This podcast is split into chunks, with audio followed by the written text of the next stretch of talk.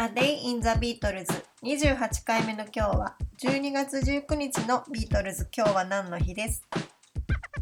？1969年の12月19日。ファンクラブのメンバーにクリスマスレコードが送られました。このクリスマスレコードは7枚目にして最後のクリスマスレコードとなりました。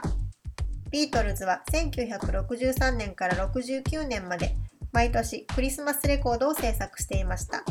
そしてイギリスのファンクラブのメンバーに無料でプレゼントとして配布していました。1963年のクリスマスレコードのプレスは5000枚だったんですが、翌年の1964年には7万枚もプレスされたということで、ビートルズの人気がその1年間でどれほど大きくなったのかということが伺えます。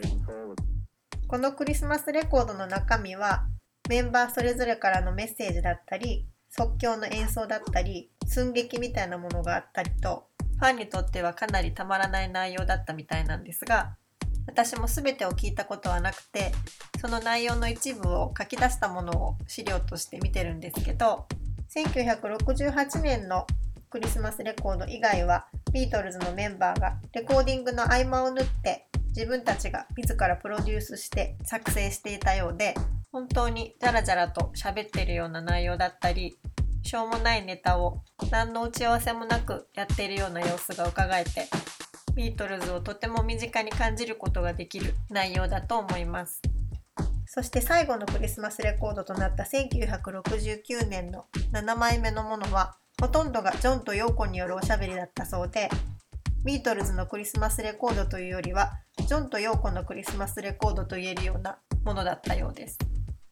もし私が当時のリアルタイムのファンだったら聞きたいのは陽子のおしゃべりじゃないんだよって思ってしまったと思うんですけど